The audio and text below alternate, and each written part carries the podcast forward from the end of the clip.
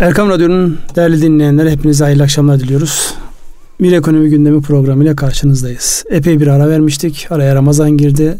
Ramazan'da uzaktan bağlanmıştık. Bugün ilk defa stüdyodayız. Hoş geldiniz Mustafa Bey. Ee, sağ olun Ünsal Bey. Ee, aşağı yukarı her gün e, görüştük, konuştuk ama yüz yüze özlediğimi hissettim. Karşıdan görünce hatta maskeli olunca bir anda tanıma güçlüğü bile çektiğimi söyleyebilirim. Biraz da e, kilo e, evde olunca. Teşekkür ederim. Onu söylememiş olsaydım. Hepimiz de şey olmuş yani. Biraz. İyi bakmışlar diyorsunuz. Evet. Teşekkür ederim. Benim de e, için de öyle oldu. Biraz böyle uzaklaşınca insan e, yani daha doğrusu ne kadar uzaklaştığımızı buralara gelince fark ediyoruz.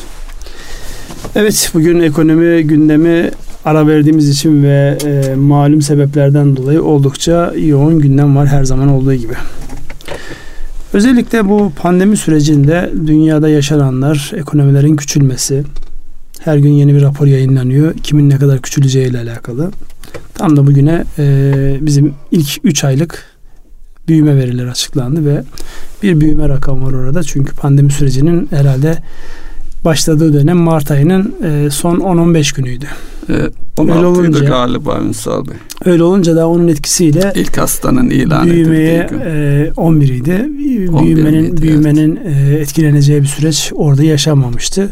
Fakat ikinci çeyreğe girdiğimizde her şey bambaşka oldu. Şu anda ikinci çeyreğin artık son ayına giriyoruz bu aydan sonraki özellikle Haziran başından itibaren olacaklarla alakalı bakıyorum bütün ekonomi kanalları, haber kanalları, gazeteler her tarafta herkesin kafasında bir karışıklık. İşte restoranlar açılacak mı, oteller açılacak mı? İşte önümüzdeki haftadan itibaren şehirler arası seyahatler serbest hale geliyor. Onların vermiş olduğu yansımalar ne olacak? Turizm işte 40 milyar dolarlık bir e, hacim vardı. 60 milyar dolar hayal ediliyordu. Şimdi o ne olacak? Onunla alakalı her gün yeni bir tahmin, yeni bir süreç. Kafalar oldukça karışık. Şimdi böyle bir dönemde ekonomi yorumlamak, güncel ekonomi yorumlamak ne kadar mümkün olur? Biz de o kadar e, elimizden geldiğince yapacağız. Bir de bugün güzel bir şey daha oldu. Merkez Bankası 6 ayda bir yayınlamış oldu. Finansal istikrar raporunu yayınladı. Dolayısıyla Merkez Bankası'nın o elindeki yüksek frekans tırnak içerisinde söyleyeyim yüksek frekanslı verilerle olaylara nasıl baktığının yansıdığı bir rapordur. Bu onun için özellikle finans ve ekonomi e, okur yazarlı olan insanların pür dikkat izlediği, satır aralarını okumaya çalıştığı bir rapordur. Ondan da biraz değineceğiz ama bu rapor bir kerelik bugünlük bitecek bir mevzu değil. Ana hatlarıyla dokunuruz oraya. Ama genel anlamda şu an piyasalarda ne oluyor sorusunu ben size sormuş olayım. Sizin gözlemlerinizde ne var? Çin ile Amerika yeniden ve daha sert bir şekilde kapışma sürecine girdi.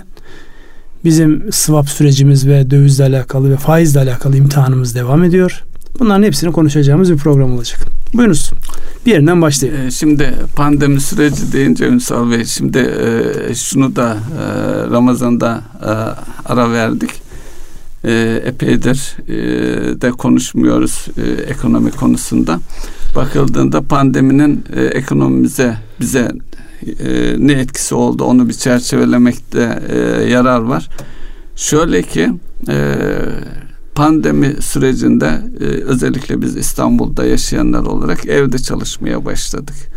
Şimdi e, tamamen de e, dışarı çıkma yasağı olmadı. Hafta sonları yani hayat ve ekonomi nispeten çalışmaya devam etti ama belli sektörlerde e, restoran, kafe, işte berber, sağlık merke, e, spor merkezleri buralar e, kapandı. Buralarda ciddi bir kayıp var. Onu görmek lazım. Bu insanlara yönelik zaten bir takım yardım planları işte e, kısa çalışma ödeneği, e, ücretsiz izin ödeneği gibi şeylerle buradaki insanlarımıza dokunulacak e, şeyler yapılmaya çalışıldı tabi. Ne derece yararlı oldu, e, yeterli oldu olmadı konularını tartışmaya gerek yok. E, mutlaka ne olursa olsun çalışmayla kıyasladığımız zaman elbette yeterli olmayacağı da aşikar. Çünkü çalışanın bir de motivasyonel kendi içsel şeyleri de var. Şimdi e, bir de ekonominin e, sokağa yansıması çok fazla konuşulmuyor. Onu belki değerlendirmekte yarar var.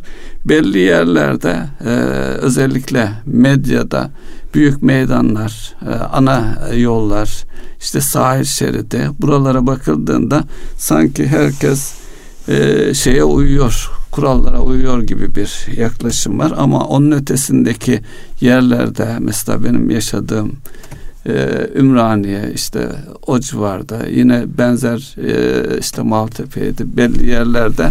Sanki insanların yüzünde maske olmasa veya ve restoran kafe gibi yerler kapalı olmasa çok da fazla etkilenmemiş bir hareket var. Elbette e, şeylere yani şunu demek istiyorum. Dip yapmış değil. Az da olsa bir hareketin olduğu aşikar. Yine Anadolu'da konuştuğum yerler var. Mesela sanayilerde e, dükkanını açan akşama kadar bir işini yapan. Yine organize sanayi bölgelerinde e, fabrikaların birçoğu çalışmaya devam etmiş. Büyük fabrikalarda otomotivde yani bu daha önceki programlarda da konuşmuştuk. Lojistik e, ve te, tedarik zincirindeki kopmalar nedeniyle duran üretimler vardı ama onun dışında da e, full çalışan firmalar da vardı. Bu e, yani bir de e, ekonominin gözlem noktasında bunları söyleyip çerçevelemekte yarar var. Şimdi burada tabii e, çok şey yaşandığı için bu yaşananların hepsini birlikte e, bir çırpıda değerlendirmek e, kolay değil. Şimdi bunları birlikte e, yani hepsini ele alamayacağımıza göre parça parça gidelim. Öncelikli olarak yani buradaki en önemli e, mevzu şu. Korona tedbirlerinden dolayı e, işine gidemeyen, özellikle günübirlik çalışan çok sayıda insanın e, işiyle alakalı bir belirsizlik vardı. Yani bunlar e, kısa çalışma ödeneğiyle bir nebze bazı yerler telafi edilebildi. Ama e, onun haricinde özellikle bu yardımcı işler diyebileceğimiz bir anlamda da çok böyle kayıtta olmayan, kayıtlı olmayan işlerle alakalı insanların çok ciddi bir sıkıntısı var. Bir de işsizlikle alakalı zaten o rakamın ne tarafa doğru gittiğini biliyoruz. Yani veriler yayınlandığında Kayıt dışı çalışan yüzde otuz seviyelerinde bir evet. e, kitle var zaten. Şimdi bunları birlikte değerlendirdiğimizde özellikle yani hani az önce sizin söylemiş olduğunuz sokağa nasıl yansıdı kısmına baktığımızda sokağa yansıyan insanlar bir şekilde hayatlarını idame ettirmek zorundalar. Onların hayatlarına dokunacak şeyler noktasında baktığımızda e, yani hızlıca geri dönüşün sağlanmasından yani etkilenecek, olumlu etkilenecek çok sayıda e, insan var. Bekleyiş içerisinde olan insanlar var. Dolayısıyla bir an önce normalleşmenin adı yeni de olsa, eski de olsa normalin bir an önce gelmesine herkesin ihtiyacı var. İki gerekçeyle bir ekonomik gerekçeyle öbürü de psikolojik olarak insanların artık ne olacağı ile alakalı soruları fazlasıyla soru bu sorulara cevap alamadığı zaman onun vermiş olduğu bir sürtünme, sürtüşme ya da e, yıpranma var. Şimdi bunları birlikte değerlendirdiğimizde evet önümüzdeki haftadan itibaren artık yavaş yavaş e, bazı şeyler yapılacak, açılacak. Özellikle e, batıda işte Fransa gibi, e, İtalya gibi, İspanya gibi turizmin dış e, bağlantıların çok yoğun olduğu ülkelerde Temmuz gibi bir hedefleme var. İşte restoranlar açılıyor. Onların denemeleri yapılacak. Bizde de e, her gün medyada e, ciddi tartışmalar var. Yani bir taraftan e, kafe restoranları temsil eden e, dernekler açalım. İşte biz gereken sanitasyonu yapacağız, hijyene dikkat edeceğiz, meraklanmayın diyor. Ama öbür taraftan daha olaya tedbirli yaklaşanlar da henüz hazır değil. İkinci dalga gelebilir endişesi var. Şimdi bunları birlikte değerlendirdiğimizde özellikle işletmeler tarafında, bireyler tarafında yani adım adım gidersek yani hepsine birden dediğim gibi değinme şansımız yok da en azından gözlemleyebildiklerimize değinebilirsek işte bu e, Horeka dediğimiz alanda neler olacak sizce? Sizin beklentiniz ne? Şu an hazırlıklar ne? Şimdi e, bir kere bu restoran, e, kafe açılan o tür yerlerde Ünsal Bey hijyen noktasında bir e, özellikle o işletme sahipleri ve orada çalışacak e, kardeşlerimiz için ifade etmek gerekirse görünür bir hijyen ihtiyacı var. Yani gelen müşterinin aa evet burada hijyene dikkat ediliyor diye bir kanaate ulaşması. Tabii e, bu pandemiyle birlikte şöyle bir varsayım ortaya çıktı. İşte gıda özellikle market ve gıda sektöründeki şirketler oldukça iyi iş yaptığı görüldü ve böyle bir kanaate ulaşıldı. Halbuki bir de bunun arka yüzü var. O çok fazla gündeme gelmedi. Onu görmekte yarar var. Şöyle ki e, Oreka dediğimiz yani otel, restoran ve kafelerin e, ev dışı tüketim tabir edilen işte oradaki tüketilecek e, etinden, sütünden tutun her türlü yiyecek maddesi, hijyen maddeleri yani tüketim maddeleri olarak e, o, o kesime hizmet eden, üretim yapan firmalarda da e, yüzde doksanlara varan ciro kayıpları oldu. Yani tamamen durdu diyebiliriz. Bu firmaları, bu firmalar üretimleri ne yapacak? Öyle bir şey tabi hızlı bir şekilde bazı firmalar e, ev tüketimini de dikkate alarak üretim yapıyorlarsa onlar biraz rahattı ama dönüşümde sıkıntı yaşayan firmalar oldu. İşin bir boyutu da o sektörde de gıda sektöründe her ne kadar vadeler çok uzun olmasa da e, verdik mal verdikleri kafe, restoran, otel neyse oralarda da tahsilat sıkıntısı da yaşadılar. İki taraflı bir sıkıntı yaşandı. Hatta bu devam da ediyor. Yani bu insanlar tekrar işletmelerini açınca ancak e, tekrar çarklar dönmeye başlayacak. E, şu e, buna bununla ilgili Ünsal Bey dünyada da çeşitli makaleleri okuyorum. Şöyle bir genel yaklaşım var bir takım sektörlerde sıkıntı var. İşte turizm, uçaktı, şuydu, buydu. Ama kendi içine bakıldığında e, sıkıntılı olan sektörlerde çok iyi firmalar var. E, trendi trendten, konjüktürden etkilenmeyen pandemiden iyi sektörlerde de sıkıntı çeken firmalar var. Yani bu dönem e, izahı anlaşılması zor bir dönem. Firma bazında e, bakması, bakılması gereken bir dönem diyebiliriz. Bilmiyorum siz de Şimdi okuduğunuz makalelerde e, genelde dünyada da Türkiye'de de nasıl bir bakış açısı var o tarafa Şimdi da yazıp makalelerden ziyade gerçek hayata e, bakmak o anlamda daha önemli. Şimdi sektörel anlamda gerçekten e, zaten 2009 2000 e, şey 2009 2018 2019'da yaşanan e, bir daralma vardı malumunuz. O daralmanın tam atlatıldığı 2019'un son çeyreği, 2020'nin ilk çeyreği ve 2020 ile alakalı o geri dönüşün e, sağlanacağı dönem olarak bakıldı döneme tam denk geldi bu süreç.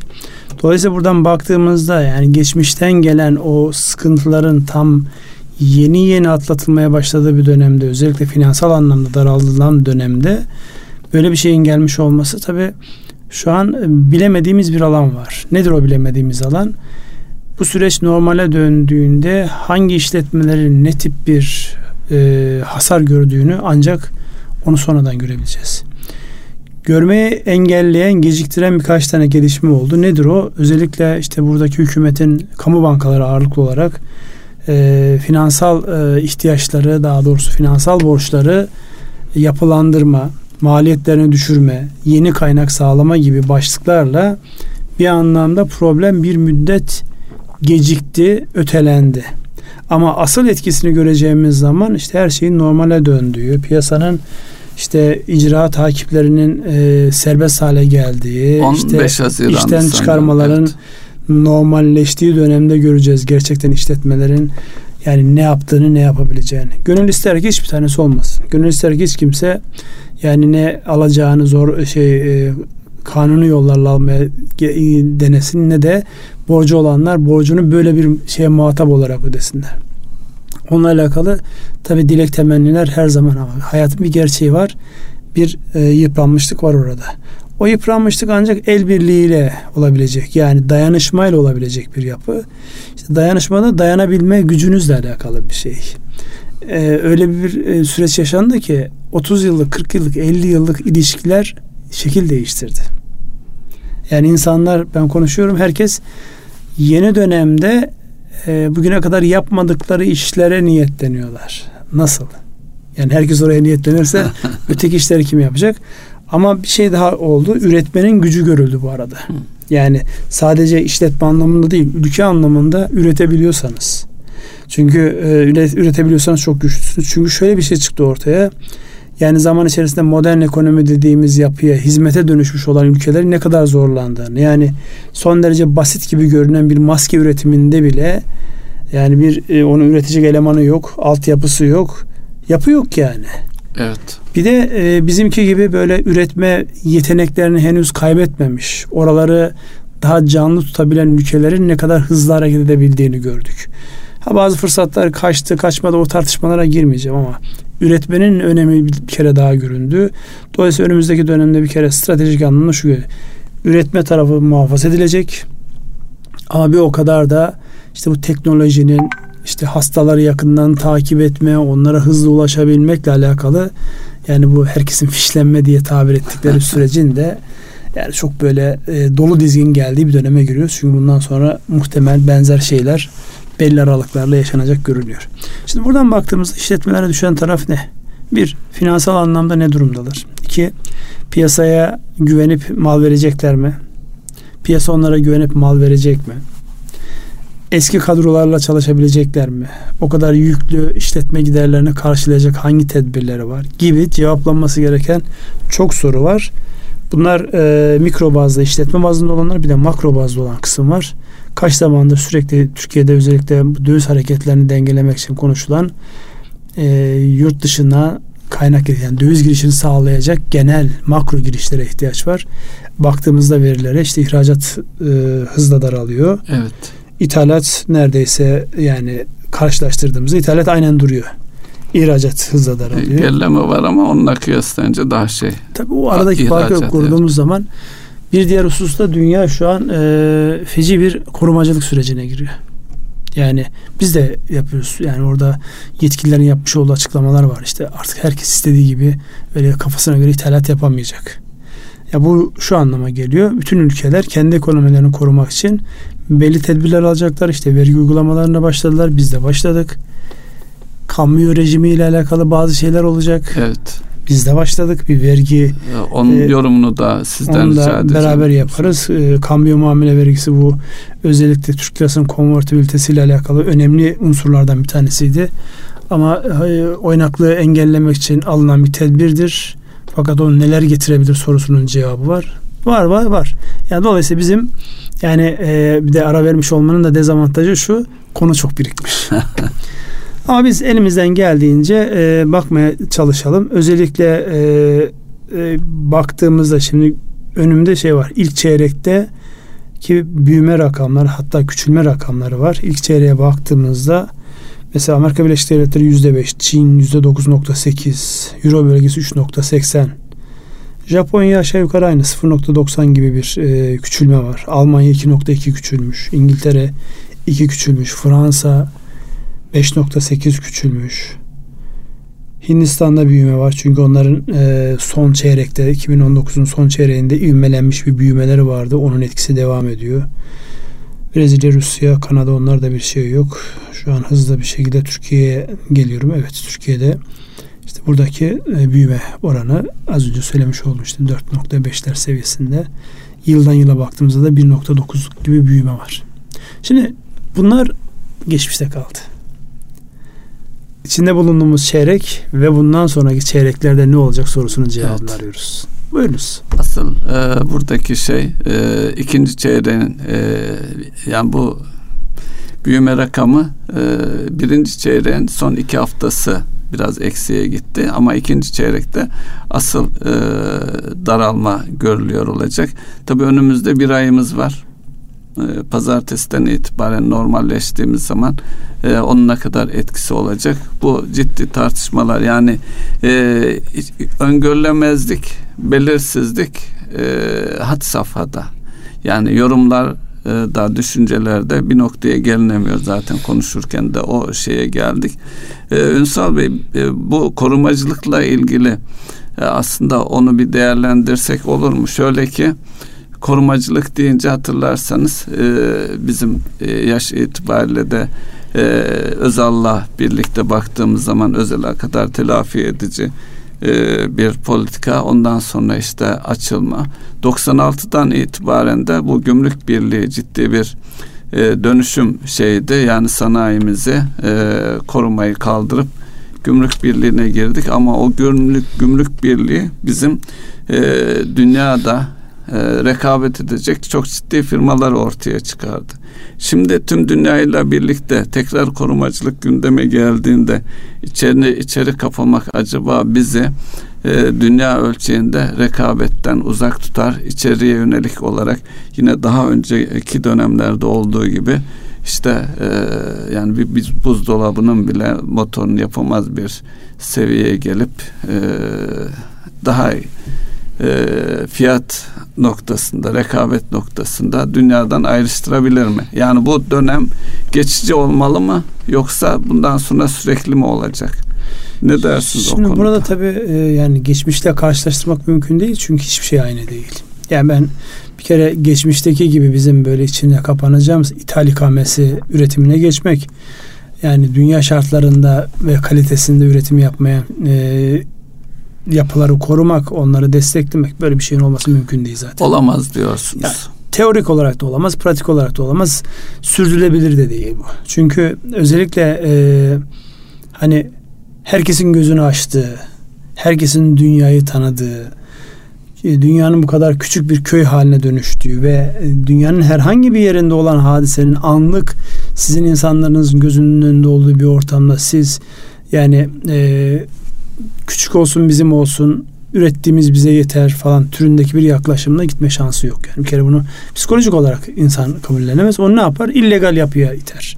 Yani insanları e, konfordan yararlanmak için ya el altından bir şeylerin gelmesini sağlar ya da insanları sizin nitelikli insanlarınızın e, başka dünyalara e, göçmesine sebep olur. Dolayısıyla bir kere bu toptan şöyle yapılırsa evet bu bir tedbir olur şeklindeki yaklaşımın doğru olacak kanaatinde değilim. Ama şunu da e, tabii söz konusu olamaz. Yani hiçbir şeyi korumayalım. İşte aynı bu pandemiyle mücadele konusunda İskandinav ülkelerinin birkaç tanesini yaptığı gibi nedir o sürü e, tedavi e, evet. sistemini uygulayalım. O kendi kendine ölen ölür, kalan sağlar bizimdir. Vücut kendi şeyine koruma sistemini bu da mümkün değil çünkü şu anki özellikle kapitalist sistemindeki bu yakıcı, yok edici rekabet yani eğer sistemi komple açarsanız perişan edersiniz. Bir de şimdi önümüzde tabi özellikle bu Çin'in e, yani her kriz döneminde SARS'tan sonra Çin büyümüş. Diğer şeylerden sonra Çin büyümüş. E, şu anki baktığınızda üretme yeteneğine baktığınızda Çin yine büyüyecek gibi duruyor. Sadece iç talebi karşılasa bile ekonomisi dünyanın bir numaralı evet. ekonomisi olma ihtimali potansiyel anlamda yüksek olan bir yapı var. Dolayısıyla bunlara açıp da kendinizi rekabet etmek anlamlı değil. Zaten son dönemde özellikle e, Çin'in genişleme alanı içerisinde Türkiye anlıyoruz ki bazı şeylere evet demediği için e, bazı şeyler zorlaşıyor. Özellikle işte bu swap sürecinde işte bizim e, Londra'da işte Japonya ile Çin'le bütün görüşmeler yapıldığında ya bunun sadece bir işte ben sana paramı vereyim sen bana paranı ver. Bununla biz e, bir anlaşma yapalım sürecinin olmadığını görüyorsun. Arkada başka pazarlıklar oluyor. Hegemonik e, Tabii. güçler evet. Dolayısıyla burada bundan sonraki süreçte şu an dedikodusu dolaşıyor ama ne kadar gerçeğe yansır hep beraber göreceğiz. Özellikle Çin'in o büyük firmalarının telekomünikasyon ağırlıklı olarak telekomünikasyon altyapısına destek veren firmalarının faaliyetlerini kısmen sınırlamaya yönelik. Amerika bu konuda çok net bir tavır sergiliyor. Bazı ülkeleri yanına aldı, bazı ülkeleri yanına alamadı. Bu anlamda mesela Türkiye'nin e, duruşu da enteresan bir şey olacak. Önümüzdeki günlerde göreceğiz bunların hepsinin yansımasını. Dolayısıyla full açmak diye bir şey olmaz. Ama şuna ihtiyacımız var. Özellikle etki alanınızı genişletmeniz lazım. Yani e, pandemi sürecinde şunu yaptı Türkiye. Çok güzel e, yani ekonomik büyüklüğü çok büyük olmasa bile davranış itibariyle yani yardım isteyen herkese el uzatıldı. İmajımız çok iyiydi ama imajımızı sabote eden şeyler de oldu Ünsal Bey. Batı ülkelerinde, Amerika'daki bazı basın yayında. Yani onu biraz kurcalayan arkasından yine Türkiye çıkar ben size söyleyeyim içimizdekilerin İçimizdeki, servisi yani, diyoruz. Tabii yani or- orası çıkar. Yani mesela şu İngiltere ile alakalı İngiltere göndermiş olduğumuz işte o sağlık malzemelerinin yok işte standart uygun olmadı gerisin geri gönderilecek falan gibi. Tamamen yani orada küçük bir şey oluyorsa bunu köpürterek yani artık şu ülke e, toplamda büyük fotoğrafa baktığında kendisine zarar verecek söylemlerden ne zaman kurtulacak diye onu hasretle bekliyoruz. Yani bu iktidar açısından da muhalefet açısından da geçerli. Yani ya çok pembe bakıyoruz ya çok kara bakıyoruz. Karamsar. Ya yok mu bunun orta noktası? Yani iyi yaptığımız şeyleri iyi yaptım diyelim. Eksik kalan yerleri de gelişmesi gereken alanımız olarak bakalım. Yoksa yani eksik olanları görmeyip iyi olanları köpürtürsen ya da iyi olanları görmeyip eksik olanları köpürtürsen olmaz bir yere varamayız burada. Konu biraz dağılıyor farkındayım. Hemen böyle bir e, şeyinizden yüz ifadelerinizden anladım. E, bizim yani iyi yaptığımız şeyleri devam ettirmemiz lazım. Özellikle bu üretim noktasındaki hızlı manevra kabiliyetimizi işte Çin'e karşı bizim en büyük gücümüz ne? Onların o devasa yapıyı dönüştürene kadar biz daha hızlı e, bunu Yol işletme tarafına yansıtmamız lazım ve stratejik alanlar seçmemiz gerekiyor. Burada sadece e, şunu gördük. Özellikle bu e, pandemi yönetim sürecinde evet e, bazı şeyleri çok iyi yaptık. Ama bazı mesela bu maske mevzuydu. İşte üretim yapanları böyle bir alana e, sıkıştırmaktı. İşte ihracatla evet. alakalı tavrımızı çok net ortaya koyamamaktı falan gibi bunlar tabii bunlar da bizim görmemiz gereken belki, e, kaçan fırsat. Kaçan belki. fırsat diye bakmak evet. lazım onlara. Evet buradan değerlendirdiğimizde yani ben full kapanma beklemiyorum. Ama şu bir gerçek bu dönem özellikle dijitalleşmenin endüstri 4 sıfırların geçilip evet 5 sıfırların 8 sıfırların 10 sıfırların evet. devreye girdiği bir dönemdeyiz. Öyle bir döneme giriyoruz. Onu kaçırmamak icap eder. Geçen gün beraber katılmış olduğunuz bir şeyde bir yorumcunun e, cümlesi oydu. Yani bir taraftan böyle e, uzaylıları yaşarken öbür taraftan mağara devrini yaşamak gibi açılıyor fark. Yani o kadar abartılı olmasa dahi gerçekten baktığımızda teknolojinin kullanılması, dijitalleşmenin kullanılması, verinin kullanılması ile alakalı çok enteresan bir döneme girdik. Bu dönemde onları göstergesi. Evet. Ünsal Bey burada sizin görüşünüzü merak ettiğim bir husus var. Şöyle ki bu swap çok konuşulacak. İşte Katar'la yapılan bir swap anlaşması var. Daha doğrusu rakamı artırıldı. E, görüşmelerinde olduğunu biliyoruz ve bu swap e, mevzusunun çok fazla köpürtülmesinden ötürü de e, döviz fiyatları yine e, şeydeki e, döviz e, bu e, Rahip Bronson krizindeki seviyelere kadar çıktı. Yedi küsürlere bu, bu sefer de swaptı.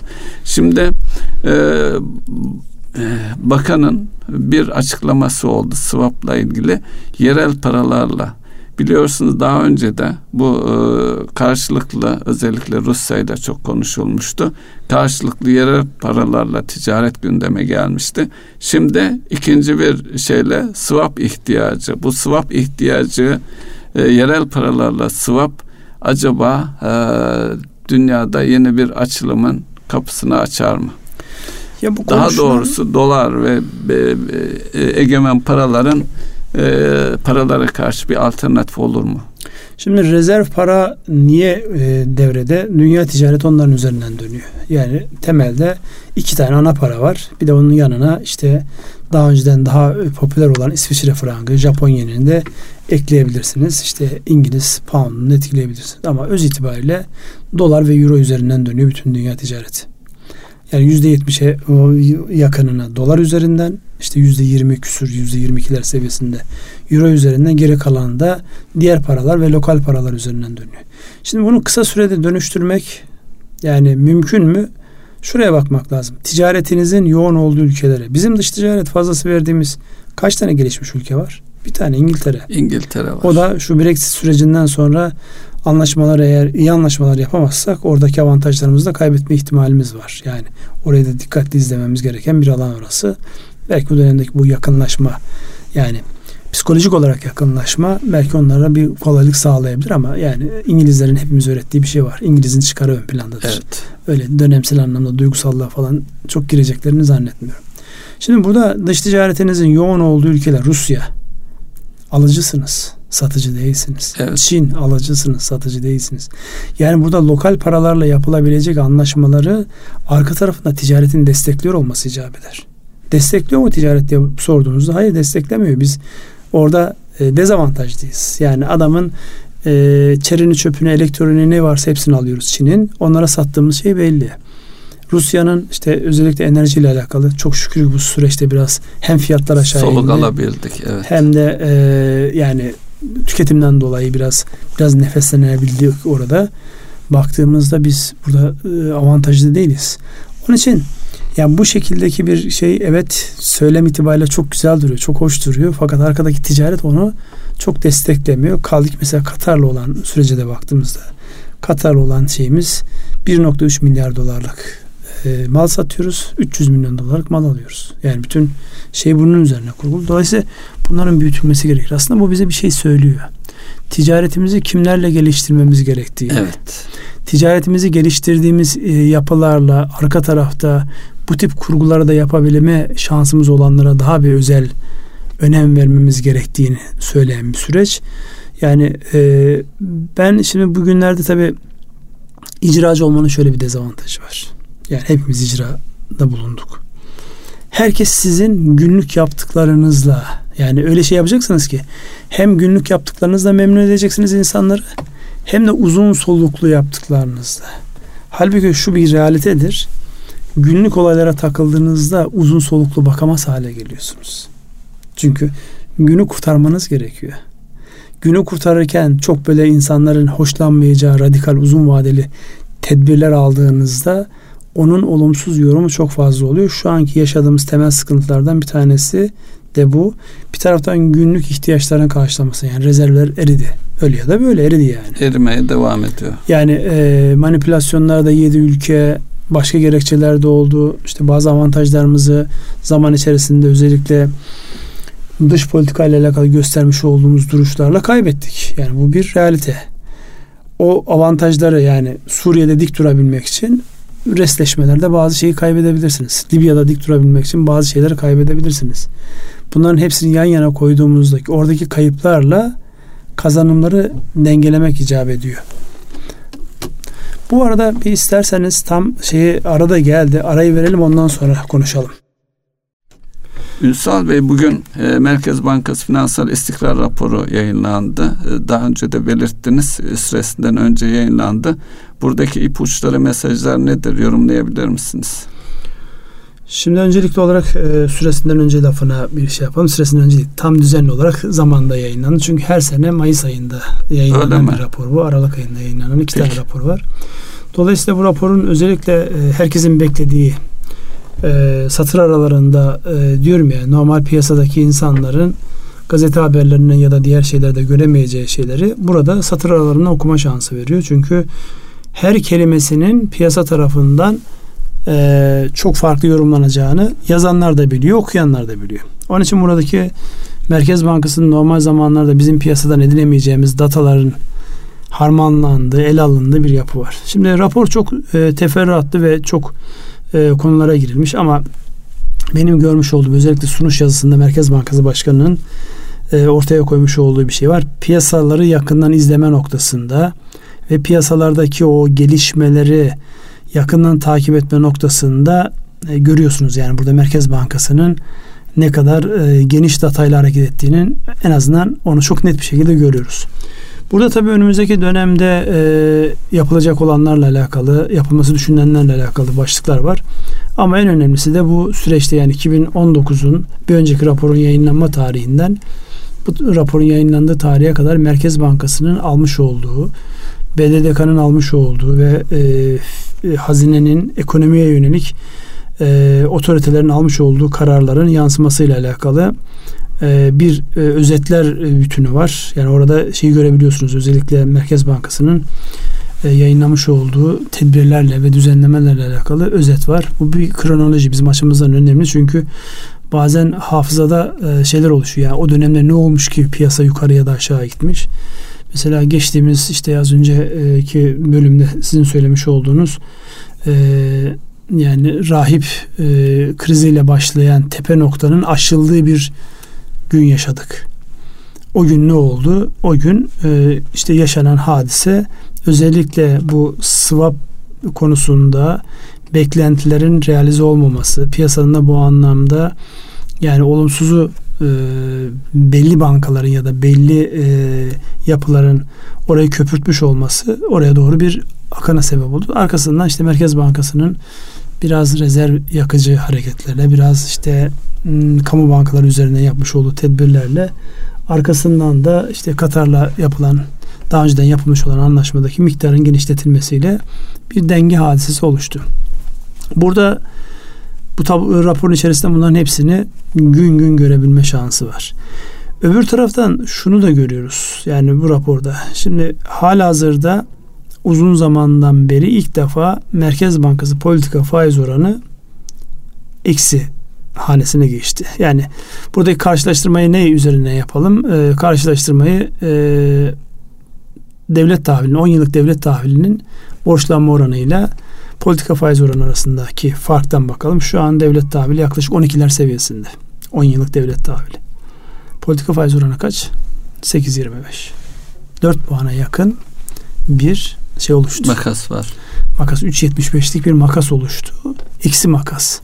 Yani uzun zamandan beri ilk defa buna geçildi. Dünya buna alışık. Avrupa buna uzun zamandan alışık. Amerika buna nispeten yeni yeni alışık. Ama biz ilk defa e, böyle bir şeyle karşılaşıyoruz. Dolayısıyla burada şöyle bir şey yönetmek zorundayız. Bir, Türk lirası varlıklar enflasyondan daha az getirili bir olduğu bir dönemde yurt dışından kaynak ihtiyacı. Fakat alınan bütün tedbirlerde özellikle bir yıldan kısa vadeli devlet borçlanmalarındaki uygulanan stopaj da dahil olmak üzere kambiyo muamele vergisindeki hareketler de dahil olmak üzere şunu net görüyoruz. Kısa vadeli sıcak para hareketten istemiyor kamu otoritesi. Uzun vadeli, uzun vadeye yayılmış hareketler ve e, duruşlar arzulanıyor. Fakat bu arada alınmış bazı kararlar yani özellikle işte bizim insanımız yani tasarruf noktasında enteresan bir şekilde yabancı parayı dövizi çok önemsiyor. Şimdi dövizin alım ve satımında Ama haklı da çıktı Ünsal Bey onu da değerlendirmek haklı çıktı. lazım. O kenara yani onun sebebi belli yani. Zaman içerisinde işte e, 3.90'lardan 4'lerden başlayan işte 7.20'lere kadar gelen şimdi 6.80'ler civarında olan bir süreçte bunu e, özellikle bankalarda Türk lirası mevduat üzerinden sağlanamayan bir şeyin olduğu görüldü. Evet. Dolayısıyla en küçük yatırımcı dahi tasarruflarında dövizi önemsiyor. Fakat bu yüzde birlik e, kamyo muamele vergisi bu anlamdaki hareket alanını ve makası aştı. Dolayısıyla bu önemli bir başlık. Bu neyi getirecektir diye baktığımızda bankacılığın dışına kayma ihtimali var. Hatırlar mısınız o Evet. eskide Tahtakale'de ayaklı, Evet, ayaklı borsa ayaklı vardı, borsa, ayaklı ayaklı, borsa. dövizciler. Ee, Bir de altındaki bir günlük valörü de aynı kapsamda düşünebilir miyiz Ünsal Bey? Düşünebiliriz. Yani bunlar tabii e, düşünülmüş e, adımlar. Yani bunun yansımaları eminim ki düşünülmüştür. Fakat hemen e, tepkisel anlamda insanlar paralarını bankacılığın dışına doğru bir hareketlenme küçük tasarruflar için söylüyorum. Büyük rakamlar için bu kolay değil. Yani o büyüklükteki hacimleri çeviremezsiniz. Evet. Ama küçük küçük rakamlarda belli bir birikim oluşturuyor. Dolayısıyla karar alanlar muhakkak bunun yansımalarını düşünmüştür. Ama böyle bir şeyle karşı karşıyayız. Ee, bunları hep birlikte değerlendirdiğimizde yani bir taraftan işte Merkez Bankası'nın finansal istikrar raporunda atılan adımlar, eksi faiz, yabancı kaynağın içeri girilmesiyle alakalı tedbirler var. Yurt dışı finansal oyuncuların Türk lirasıyla manipülatif oynamamalarını engelleyecek bankalar üzerindeki o swap limitlerindeki daralmalar var. Bir taraftan da böyle bir hadise var. Onun için ilginç bir dönemdeyiz. Hep beraber göreceğiz. Bir taraftan da ihracatı ve turizmden gelirleri arttırmamız gerekiyor. Ünsal Bey sanki bunlar e, geçici e, diye bakmamız gerekir diye düşünüyorum. Bir taraftan da e, özellikle İstanbul'u finans merkezi yapmak gibi bir hedefimiz var uzun vadeli belki uzun vadeli demeyelim orta vadeli hedef. Çünkü finans merkezinde de hummalı bir inşaat noktasında tamamlanma gayreti ve çalışması var. Ne dersiniz? Ya bir bütün tabii yani şimdi bu İstanbul'u finans merkezi yapma e, psikolojisinin ve o dönemdeki şartlarla şu anki şartlar aynı mı diye baktığımızda dünya konjonktüründe Değil. değil. Çok şey değişti. Bu arada e, Çin ABD'ye konuşursak Kore, Hong Kong'da yaşanan şeylerden de Hong Kong'un finans merkezi özelliğini e, kaybedecek mi diye bir tartışma Yani var. Hong Kong'un finans merkezi özelliğini kaybetme riski var. Londra'nın bu riski var. Şimdi Londra Brexit'le kendine bir yol belirledi. Ne olacak Oradaki sonra? finansal kuruluşlar özellikle Avrupa Birliği'ni temsil eden e, Londra'nın avantajından, İngiltere'nin avantajından dolayı orada olan müesseselerin tekrar e, ana karaya geri dönme Yani bu anlamda Almanya tabii özellikle başta Frankfurt olmak üzere canlandırma herkes kendi e, yapısını canlandırmaya çalışıyor. Dolayısıyla önümüzdeki dönem farklı gelişmelerin olacağı dönem. Ben İstanbul'un finans merkezi noktasındaki düşüncenin yani atılacak adımların stratejinin. stratejinin doğru olduğu konusunda bir şeyim yok ama zaman itibariyle bazı gecikmeler bazı düzeltmeler, bazı iyileştirmeler yapmak zorunda. Özellikle şu an Türk lirası ile alakalı, yurt dışından kaynak sağlamakla alakalı ve Türk lirası değerlere reyting kuruluşlarının vermiş olduğu yatırım yapılabilir notunun iyileştirmesiyle alakalı gelişmelerden dolayı biraz zamana ihtiyacımız var. Biraz burada e, zaman geçmesi gerekiyor. Bir taraftan dediğim gibi günübirlik yönetilmesi gereken riskler var, gelişmeler var. Ama her halükarda hem e, e, özellikle Hong Kong'a bakarsak şu anda yaşanan bir siyasi istikrarsızlıktan kaynaklanıyor. Yani Çin etkisini artırıp e, şey yapıyor. E, finans merkezi noktasında da istikrar hem e, siyasi hem e, ekonomik hem de e, fiyatların makul seviyelerde olması e, belirleyici olacaktır. Yani burada işte bizim e, özellikle bu stratejik e, çalışmalarda e, dışsal faktörler dediğimiz unsurlarda hepimizin uyguladığı bir işte PEST analizi var. Politik, ekonomik, sosyal ve teknolojik. Onun daha sonra çevreyi ve e, hukuki düzenlemeler de eklediğimizde analizin adı biraz büyüyor. Şimdi baktığımızda e, adı ne olursa olsun güven ve istikrar. Bu kalemlerin hepsinde. Yani politik olarak güven ve istikrar vereceksiniz. Ekonomik olarak onu vereceksiniz. İşte sosyal anlamda insanların herhangi bir iniş çıkışı olmayacak. Yani şu an baktığınızda Hong Kong'daki mesele finansal mı? Siyasi. Siyasi. Sosyal ve siyasi.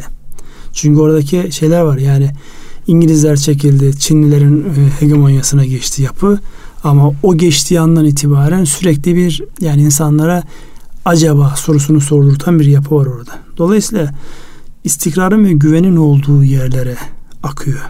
Kuralların net ve homojen olduğu yerlere akıyor bu kaynak dediğiniz hadise. Evet. Neresi var diye baktığınızda yani e, baktığınızda aslında Amerika yani ikide bir bu tehditlerle falan baktığınızda orası da o şeyi vermiyor. Onun için hani yeni normal dediğimiz hadise bütün bunların hepsinin geliştikten sonra oluşacak insanların kendilerini güvende hissettikleri, özellikle ürkek olan nesne paranın kendini güvende hissettiği yerlere park edecektir. O o Türkiye olur mu? Neden olmasın diyorsun. Olur mu? Onu sağlamak için evet. atılması gereken adımlar var diyorsun. Dolayısıyla bunların hepsi e, uzun soluklu bir bakış, bir strateji Peki, getiriyor. Peki Ünsal Bey şimdi e, turizmde bir takım beklentiler var. E, pazartesiden itibaren e, açılacak e, turizm tesisleri. E, bunu şöyle değerlendirebilir miyiz? Bir şey de e, aslında e, devlet bankaları üzerinden kredilerle ilgili bu pandemi sürecindeki yapılanları ve e, bu yeni 1 Haziran'dan itibaren yani yeni normalde e, nasıl neler bekliyor bizinin e, bizi cevabını vermek için de bu yine bu bankaların öncülüğünde işte sosyal ihtiyaç, e, tatil, e, konut e, ana şeylerini e, e, kapsayan e, uygun maliyetli bir kredi çalışması olacak. Bunun yansımaları e, nasıl olur? Çünkü turizm deyince e, dışarıdan turist gelme ihtimali e, yakın gelecekte görünmüyor. Bir de enteresan bir şey e, Almanya e, belli ülkelere seyahat yasağını kaldırırken bize olanı kaldırmadı. Halbuki biz Almanya'ya göre hem e, stratejik noktada ciddi ticaretimiz olan bir ülke ee, hem mal sattığımız hem mal aldığımız ee, ama turizm noktasında da orada da beklentilerimiz vardı. Şimdi benim şahsi kanaatim şu. Bu dönem özellikle 2020'nin yani Haziran'dan başlayacak olan süreç hem bizde hem de dünyadaki bütün ülkelerde iç taleple ekonominin büyütülmeye çalışılacağı bir dönem olacak. Bu potansiyel bizde var mı? Evet var. Ama ihtiyacımız olan dövizin girdisini sağlamayacaktır bu. Fakat sektörlerin e, canlı kalmasını, o sektörlerin işler halde olmasını sağlayacak adımlardır. Bunu neyle sağlayacaksınız? Eğer insanların tasarrufları varsa tasarruflarını harcayacaklar. Yoksa onlara harcayacakları bir imkan sağlayacaksınız. O da işte banka kredileriyle işte taksitli imkanlarla bunu eğer e, yapılar güçlüyse işletmelerin kendileri de yapabilir. Yani doğrudan taksitlendirmeyi kendisi de yapabilir banka kredisine ihtiyaç duymaksızın. Yani gel bende konakla ben sana işte şu vadelerle e, imkan sağlayayım şeklinde. Dolayısıyla iç e, canlandırmayı e, sağlayacak tedbirler diye bakıyorum bunları. Ama öbür taraftan da tekrar baktığımda Almanya'nın ya da e, bize yoğun bir şekilde turist gönderen ülkelerin ülkelerle olan ilişkimizin e, gerçekten önemini burada anlıyorsunuz. Özellikle mesela bizim en önemli turist aldığımız ülkelerden bir tanesi Rusya. Bu e, pandemi sürecinde geldiler geldiler son dakikada akla ziyan e, hasarlar vermeye başladılar. Evet. Çünkü başlangıçta hem ölüm sayısı hem vaka sayısı son derece azken günde 15 bin, 10 bin, 20 bin gibi abartılı rakamların olduğu bir ülke haline geldi. Dolayısıyla gayri ihtiyar siz buna karşı tedbir alacaksınız. Şimdi tedbiri geçenlerde e, siz de katıldınız işte Turizm Bakan Yardımcısıyla yapmış olduğumuz bir programda şöyle bir şey vardı yani tedbiri acaba dışarıda alabilir misiniz? Dış havalandan alabilir misiniz? Bu çok böyle kabul edilebilir bir hadise değil. Yani gel seni havalanında şey yapayım inceleyeyim kendi havalanında eğer testten geçersem bu işleyebilecek bir mekanizma gibi Çalışmaz gelmiyor. o evet. Dolayısıyla burada e, yani belli böyle izole edilmiş alanlar fikri geliyor. Çok fikir var. Yani o gün bakan yardımcısının yapmış olduğu değerlendirmede yani masaya bütün alternatifleri koyarak bir çözüm üretme gayretini görüyorsunuz. Nihayetinde işte geçen sene 40 milyar dolar olan gelirin bu sene hangi seviyede olacağı noktasında gerçekten kafalar karışık ve herkes Haziran ayını bekliyor. Haziran ve sonrasındaki ülkelerin alacağı kararı bekliyor. Onun için e, ülkelerin özellikle birbirine turist gönderme, onlarla gereken ilgi alaka gösterme noktasında yine pazarlıkların yoğun olacağı bir döneme giriyoruz. Ama şu bir gerçek, öncelikli olarak ekonomiler kendi iç talepleriyle canlanmaya çalışacaklar. Biz bu açıdan nispeten şanslıyız. Genç ve harcama isteği olan, harcama enerjisi olan bir nüfusa sahibiz. E bunu siz Avrupa açısından değerlendirdiğinizde yaş ortalaması 45 ve üzeri olan insanlarda iki gerekçeyle bir yani tasarrufları tüketmeme, ikincisi de harcayacaklar alanların sayısı belli. Oralarda yapmanız nispeten daha zor olabilir. Yani biz bu anlamda e, nispeten avantajlı bir ülkeyiz. Ünsal Bey şimdi Amerika ve Çin arasında neler oluyor? Özellikle e, beni mutlu eden bir şey oldu. Uygur Türkleri ile ilgili bir yasa geçti. Zulme uğrayan kardeşlerimizle ilgili Amerika'nın e, e, parlamentosunda böyle bir karar geçmesi ve Trump'ın da e, Çin'e yönelik şey Hong Kong üzerinden de bir takım yaklaşımları var. E, nereye varır? E, bu faz bir anlaşması imzalanır mı, imzalanmaz mı? Çin'e bedel ödetilecek mi? Ödetilirse bizlere bize yansıması ne olur, nasıl olur? Kısmen değindiniz ama biraz daha detaylı. Yani nasıl olduğunu bilmiyorum ama nasıl olmasını istiyorsun diye sorarsan daha rahat bir şey söylerim. Yani Buyurun. Burada yani hani gönlümüzden geçen hadise Çin'in özellikle bu kapalı yapısının yani hala komünizmle yönetiliyor olmasının hala hesap verme noktasında bir şeffaflığın olmaması açısından baktığınızda hangisi diye baktığınızda Çin mi Batı mı yani Batı diyorsunuz. Çünkü en azından orada daha şeffaf bir yapı var. Öbür tarafta ne olduğunu ne bittiğini bile bilme şansınız yok. Yani e, yüzünden şey anlayamıyorsunuz. Ne düşündüğünü bile anlayamıyorsunuz. Yani insanın karşı tarafının yüzünden ne düşündüğünü anlamaması evet. kadar sıkıntılı bir şey var mı işte? Bak enteresan bunu hiç düşünmemiştim yani. Dolayısıyla böyle bir yapı içerisinde baktığınızda mesela ben içimden ne geçiyor? İşte bu e, özellikle Çin'in bu e, aymazlığı yüzünden dünyaya mal ettiği, ödettiği bu ağır bedelin bir şekilde bir e, telafisine ihtiyaç var. O nasıl olur? Onu zaman gösterecek ama gönlünüzden geçen hadise şu. Amerika ile özellikle diğer e, menfaat e, çatışmalarını ve çakışmalarını birlikte değerlendirerek şu ihtiyaç duyduğumuz swap anlaşmasını onlarla yapmak ve bu zaman içerisinde tekrar ekonomiyi büyütecek çünkü bizim yani Çin'den şuradan buradan gelecek kaynaklarla çok fazla yani bilemezsiniz arkasından ne geleceğini. Ama karşınızda özellikle batı açısından baktığınızda finansal kuruluşlar var. Konuşabiliyorsunuz. Muhataplarınız belli. Yani batıcı birisi olarak düşün söylemiyorum ama mantıki baktığında olaya... Batıyı daha fazla tanıyoruz. Çin'i hiç tanımıyoruz. Aynen, aynen öyle. Dolayısıyla tanımadığımız bir yerle alakalı yani son zamanlarda biraz böyle Avrasya e, ekolü Türkiye'de fazlasıyla güçlendi. Onun sebebi de Batı'nın e, işte başta darbe girişimleri olmak üzere oralardaki net olmayan tavırlarından dolayı kızgınız onlara. Duruşları evet. Ama öbür taraftan da bilmediğimiz bir tavır var. Evet. Ne olacağını da kestiremiyoruz. Onun için yani bu anlamdaki gönlümden geçen şey bizim finansal kuruluşlarla iyi bir anlaşma yapıp olayı e, yani uzun vadeli bir çözüme doğru oturtmak olacak diye Belki Avrupa Birliği ile ilişkileri tekrar masaya yatırmak. Cumhurbaşkanımız da bu yönde mesajlar vermişti geçen haftalarda Ünsal Bey.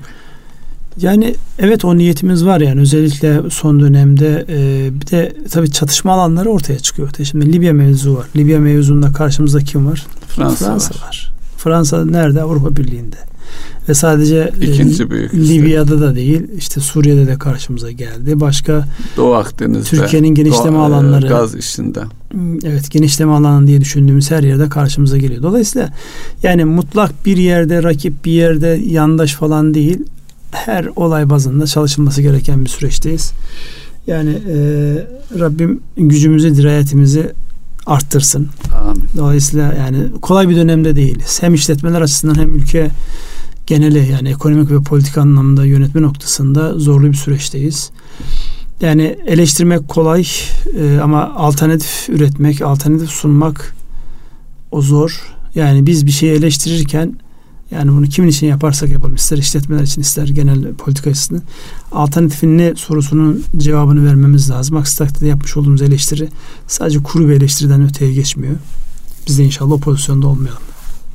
Evet. Evet. Süreyi işaret ediyorsunuz. Evet Ünsal Bey. Bugün biraz böyle daldan dala geçtik ama yani ara vermiş olmanın e, ne derler dağınıklığı diye. Karşılıklı hasrette gidermiş evet. Karşılıklı Yüz, her gün konuşmak yetmiyormuş demek. Yok böyle canlı konuşmak ayrı bir şey. Evet e, ilave yapacağımız bir şey yoksa kapatalım programı. Evet süremiz bitti. Erkam Radyo'nun değerli dinleyenleri bir ekonomi gündemi programının daha sonuna geldik e, konuların birikmiş olması ve epey bir ara vermiş olmaktan dolayı biraz böyle e, parça parça gittik ama inşallah faydalı bir şeyler söylemişizdir. Sürçülisan eyledik affola. Hayırlı akşamlar diliyoruz. Hayırlı akşamlar.